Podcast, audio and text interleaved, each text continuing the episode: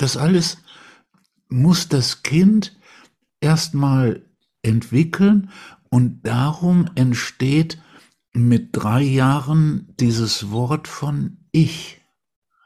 Dieses Wort von Ich kann dann die ganzen, äh, die ganzen Wahrnehmungen einsortieren. Mit dem, mit der, mit dem Ich-Sagen hat es die Möglichkeit, mit seinem immer noch kleinen Geist und zarten Herzen die Wahrnehmung zu strukturieren. Als Krücke. Die Ich-Idee ist eine Krücke. So wie der Meeresgott eine Krücke war. Zu denken, dass der Sturm, weil ich deswegen nicht auslaufen kann mit meinen Schiffen, um gegen Sparta wieder Krieg zu führen, dass jemand diesen Sturm macht, um mich daran zu hindern. Und die Person böse auf mich ist und ich deswegen Opfer bringen muss. So etwas, das ist eine Krücke. In der Menschheitsgeschichte, im Reiferwerden. Und so braucht das Kind diese Ich-Vorstellung, weil es sonst diese Art von Wahrnehmung einfach nicht strukturieren könnte.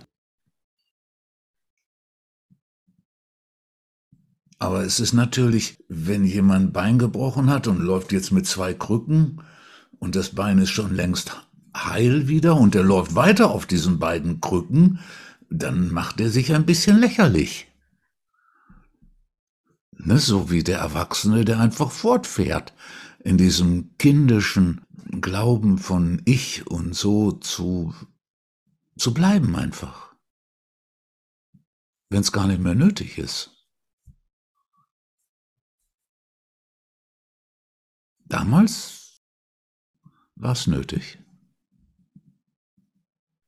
Und wenn das Kind Ich sagt, dann kann es praktisch in die Vorschule. Dann kann es anfangen, in diesen strukturierten Prozessen von Lernen und so hineinzukommen.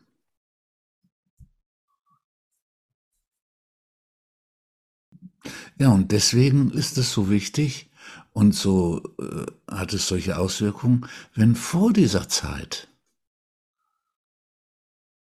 diese grundlegende Daseinserfahrung, die brüchig ist, so grundlegend